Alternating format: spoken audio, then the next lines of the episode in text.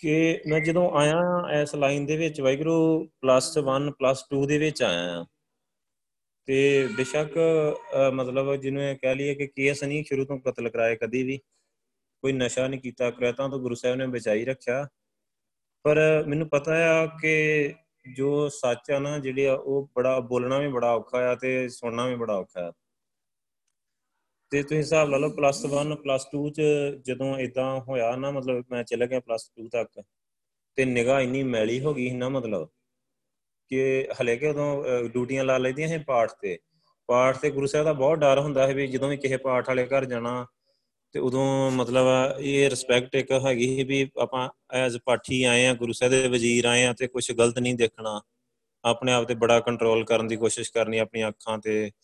ਮਤਲਬ ਬੜਾ ਬੰਦਿਆਂ ਵਾਂਗੂ ਰਹਿਣ ਦੀ ਕੋਸ਼ਿਸ਼ ਕਰਨੀ, ਰਹਿਣਾ ਵੀ, ਰੱਖਿਆ ਵੀ ਉੱਥੇ। ਪਰ ਜਦੋਂ ਆਪਾਂ ਬਾਹਰ ਹੋਣੇ, ਜਿਵੇਂ ਸਕੂਲ ਹੋਣਾ ਜਾਂ ਇਦਾਂ ਹੋਣਾ, ਭਾਵੇਂ ਕਿ ਗੁਰੂ ਸਾਹਿਬ ਨੇ ਚਲੋ ਬਚਾਈ ਰੱਖਿਆ, ਪਰ ਮੈਂ ਤੁਹਾਨੂੰ ਅੰਦਰ ਦੀ ਗੱਲ ਦੱਸ ਰਿਹਾ, ਵਿਕਾਰਾਂ ਦਾ ਅਟੈਕ ਇੰਨਾ ਜ਼ਬਰਦਸਤ ਹੋਣ ਲੱਗ ਗਿਆ ਹੈ ਨਾ ਉਹ ਟਾਈਮ ਤੇ, ਕਿ ਮੈਂ, ਮੇਰੀ ਇਹ ਸੋਚ ਬਣ ਗਈ ਕਿ ਬੰਦੇ ਦੀਆਂ ਅੱਖਾਂ ਨਹੀਂ ਕਦੇ ਸੁਧਰ ਸਕਦੀਆਂ।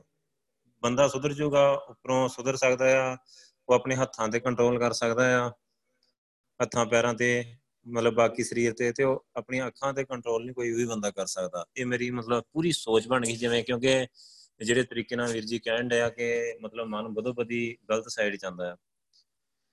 ਫਿਰ ਵਾਹਿਗੁਰੂ ਕੀ ਹੋਇਆ, ਜਦੋਂ ਮਤਲਬ ਇਦਾਂ ਚਲੋ ਸੰਗਤ ਮਿਲ ਗਈ ਤੇ ਸਿਮਰਨ ਦਾ ਪਤਾ ਲੱਗਾ, ਸੁਰਤੀ ਲੱਗੀ ਔਰ ਗੁਰੂ ਸਾਹਿਬ ਨੇ ਕਿਰਪਾ ਕਰਤੀ, ਸੁਰਤੀ ਲਵਾ ਵੀ ਦਿੱਤੀ। ਜਦੋਂ ਮੈਂ ਪਹਿਲੀ ਵਾਰੀ ਇਦਾਂ ਪ੍ਰਕਾਸ਼ ਹੋਇਆ ਨਾ, ਤੇ ਇੱਕਦਮ ਮੇਰੀ ਸੋਚ ਚੇਂਜ ਹੋ ਗਈ, ਇੱਕਦਮ। ਮੈਨੂੰ ਪਤਾ ਲੱਗ ਗਿਆ ਕਿ ਨਹੀਂ।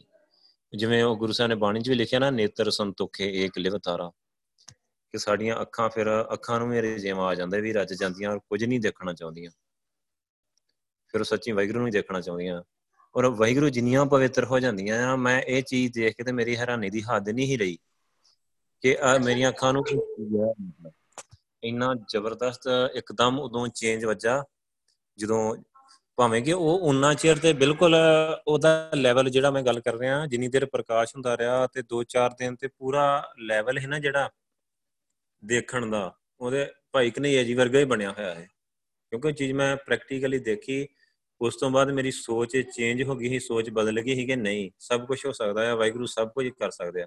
ਮੈਨੂੰ ਇਦਾਂ ਲੱਗਾ ਕਿ ਜੇ ਮੇਰੀਆਂ ਅੱਖਾਂ ਨੂੰ ਗੁਰੂ ਸਾਹਿਬ ਫਿੱਟ ਕਰ ਸਕਦੇ ਆ ਨਾ, ਤੇ ਗੁਰੂ ਸਾਹਿਬ ਦੁਨੀਆ ਦਾ ਸਾਰਾ ਕੰਮ ਹੀ, ਮਤਲਬ ਸਾਰੀ ਦੁਨੀਆ 'ਚ ਕੁਝ ਵੀ ਕਰ ਸਕਦੇ ਆ। ਕਿਉਂਕਿ ਆਪਾਂ ਨੂੰ ਪਤਾ ਕਿ ਅੱਖਾਂ ਨਾਲ ਆਪਾਂ ਦੁਨੀਆ ਨਾਲ ਜੁੜੇ ਹੁੰਨੇ ਆ ਆਪਾਂ ਬਾਹਰ ਵਿਚਰਦੇ ਆ ਜਦੋਂ ਇੰਨਾ ਕੁਝ ਦੇਖਦੇ ਆ ਬਾਹਰ-ਬਾਹਰ ਹੋਰ, ਸਭ ਤੋਂ 90% ਆਪਾਂ ਨੂੰ ਅੱਖਾਂ ਹੀ ਤੋੜਦੀਆਂ ਤੇ ਬਾਹਰਲੀ ਦੁਨੀਆ ਨਾਲ ਜੋੜਦੀਆਂ। ਸੋ ਉਹ ਇੱਕ ਇੱਕ ਇਹਦੇ ਨਾਲ ਦੀ ਸਟੋਰੀ ਮੈਨੂੰ ਇੱਕ ਹੋਰ ਸਿੰਘ ਹੀ, ਉਹਨੇ ਦੱਸੀ ਸੀ ਉਹਦੀ ਉਮਰ ਕੋਈ ਹੋਣੀ ਆ ਮੇਰੇ ਖਿਆਲ 50 55 ਸਾਲ ਉਮਰ ਹੋਊਗੀ ਤੇ ਕਾਫੀ ਸਿਆਣੇ ਸੀ ਉਹ, ਜੱਟੇ ਪਿੰਡ ਤੋਂ ਹੀ, ਜੱਟੇ ਪਿੰਡ ਬੜੀ ਬਖਸ਼ਿਸ਼ ਹੁੰਦੀ ਸੀ।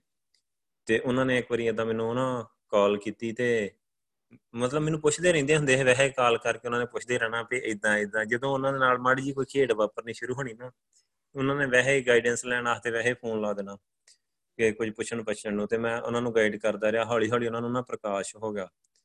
ਤੇ ਜਦੋਂ ਪ੍ਰਕਾਸ਼ ਹੋ ਗਿਆ ਤੇ ਉਹਨਾਂ ਨੇ ਮੈਨੂੰ ਨਾ ਬੜੇ ਵਿਰਾਗ ਚ ਉਹਨਾਂ ਨੇ ਆਪਣੀ ਕਹਾਣੀ ਸੁਣਾਈ ਕਿ ਮੈਨੂੰ ਉਹਨਾਂ ਨੇ ਦੱਸਿਆ ਵੀ ਚਲੋ ਜਦੋਂ ਦਾ ਕਿਨੇ ਚਿਰ ਦਾ ਅੰਮ੍ਰਿਤ ਛਕਿਆ ਆ, ਗੁਰੂ ਸਾਹਿਬ ਨੇ ਰਹਿਤ ਪ੍ਰੈਤ ਸਮਝਾਈ ਆ, ਸਭ ਕੁਝ ਠੀਕ ਆ, ਰਹਿਤ ਚ ਪਰਪਾਕਾ ਮੈਂ। ਪਰ ਕਹਿੰਦਾ ਵੀ ਜਦੋਂ ਇੰਨੀ ਉਮਰ ਵੀ ਮੇਰੀ ਕਹਿੰਦਾ ਹੋ ਗਈ ਆ, ਵੀ ਦਾੜੀ ਵੀ ਚਿੱਟੀ ਹੋ ਗਈ ਆ। ਕਹਿੰਦਾ ਪਰ ਨਾ ਜੋ ਹੁਣ ਹੋਇਆ ਹਰਵਿੰਦਰ ਸਿੰਘ ਕਹਿੰਦਾ ਉਹ ਅਲੱਗ ਹੈ ਤੇ ਮੈਂ ਉਹਨਾਂ ਨੂੰ ਪੁੱਛਿਆ ਵੀ ਕੀ ਹੋਇਆ? ਕਹਿੰਦੇ ਹੁਣ ਨਾ ਮਤਲਬ ਪਰਾਏ ਘਰ ਵੱਲ ਨੂੰ ਦੇਖਣ ਦਾ ਮਨ ਹੀ ਹੈ ਨਹੀਂ ਆ। ਅੱਖਾਂ ਰੱਜ ਗਈਆਂ। ਕਹਿੰਦਾ ਅੱਗੇ ਕਹਿੰਦਾ ਮੈਂ ਕਦੀ ਕੁਰੈਤ ਨਹੀਂ ਕੀਤੀ। ਮਨ 'ਚ ਕਦੀ ਗੰਦੀ ਸੋਚ ਵੀ ਆਉਣੀ, ਉਸ ਵੇਲੇ ਰੋਕ ਦੇਣੇ। ਬੁਰੇ ਖਿਆਲ ਨਹੀਂ ਆਉਣ ਦੇਣੇ। ਪੂਰਾ ਕੰਟਰੋਲ ਕਰਨ ਦੀ ਕੋਸ਼ਿਸ਼ ਕਰਨੀ ਗੁਰੂ ਸਾਹਿਬ ਦੇ ਹੁਕਮ 'ਚ ਰਹਿ ਕੇ। ਪਰ ਕਹਿੰਦਾ ਅੱਖਾਂ ਬਦੋ ਬਦੀ ਕੁਝ ਗਲਤ ਦੇਖਦੀਆਂ ਹੈ ਕਹਿੰਦਾ ਜਦੋਂ ਦਾ ਪ੍ਰਕਾਸ਼ ਹੋਇਆ ਨਾ, ਕਹਿੰਦਾ ਅੱਖਾਂ ਵੈਸੇ ਹੀ ਰਜ ਗਈਆਂ। ਕਹਿੰਦਾ ਜਾਂਦੀਆਂ ਹੀ ਨਹੀਂ, ਪਰਾਏ ਘਰ ਵੱਲ ਜਾਂਦੀਆਂ ਹੀ ਨਹੀਂ ਸੋ ਤੁਸੀਂ ਦੇਖੋ, ਕਿਉਂਕਿ ਇਹ ਜਿਹਨੂੰ ਆਪਾਂ ਕਹਿ ਲਈਏ, ਜਿਹੜੀ ਹੁਣ ਆਪਾਂ ਗੱਲ ਕਰ ਰਹੇ ਨਾ, ਅੱਖਾਂ ਦੀ ਦੇਖਣ ਦੀ, ਇਹ ਐਂਡ ਵਾਲਾ ਲੈਵਲ ਆ ਤੇ ਟੌਪ ਲੈਵਲ ਆ। ਇੱਥੇ ਜਿਹਦਾ ਕੰਟਰੋਲ ਹੋ ਗਿਆ, ਬਸ ਐਂਡ ਹੋ ਗਿਆ ਉਹਦਾ ਸਾਰਾ। ਉਹਨੇ ਸਭ ਜਗ੍ਹਾ ਤੇ ਫਿਰ ਕੰਟਰੋਲ ਉਹਦਾ ਹੋ ਜਾਂਦਾ ਉਸ ਤੋਂ ਬਾਅਦ।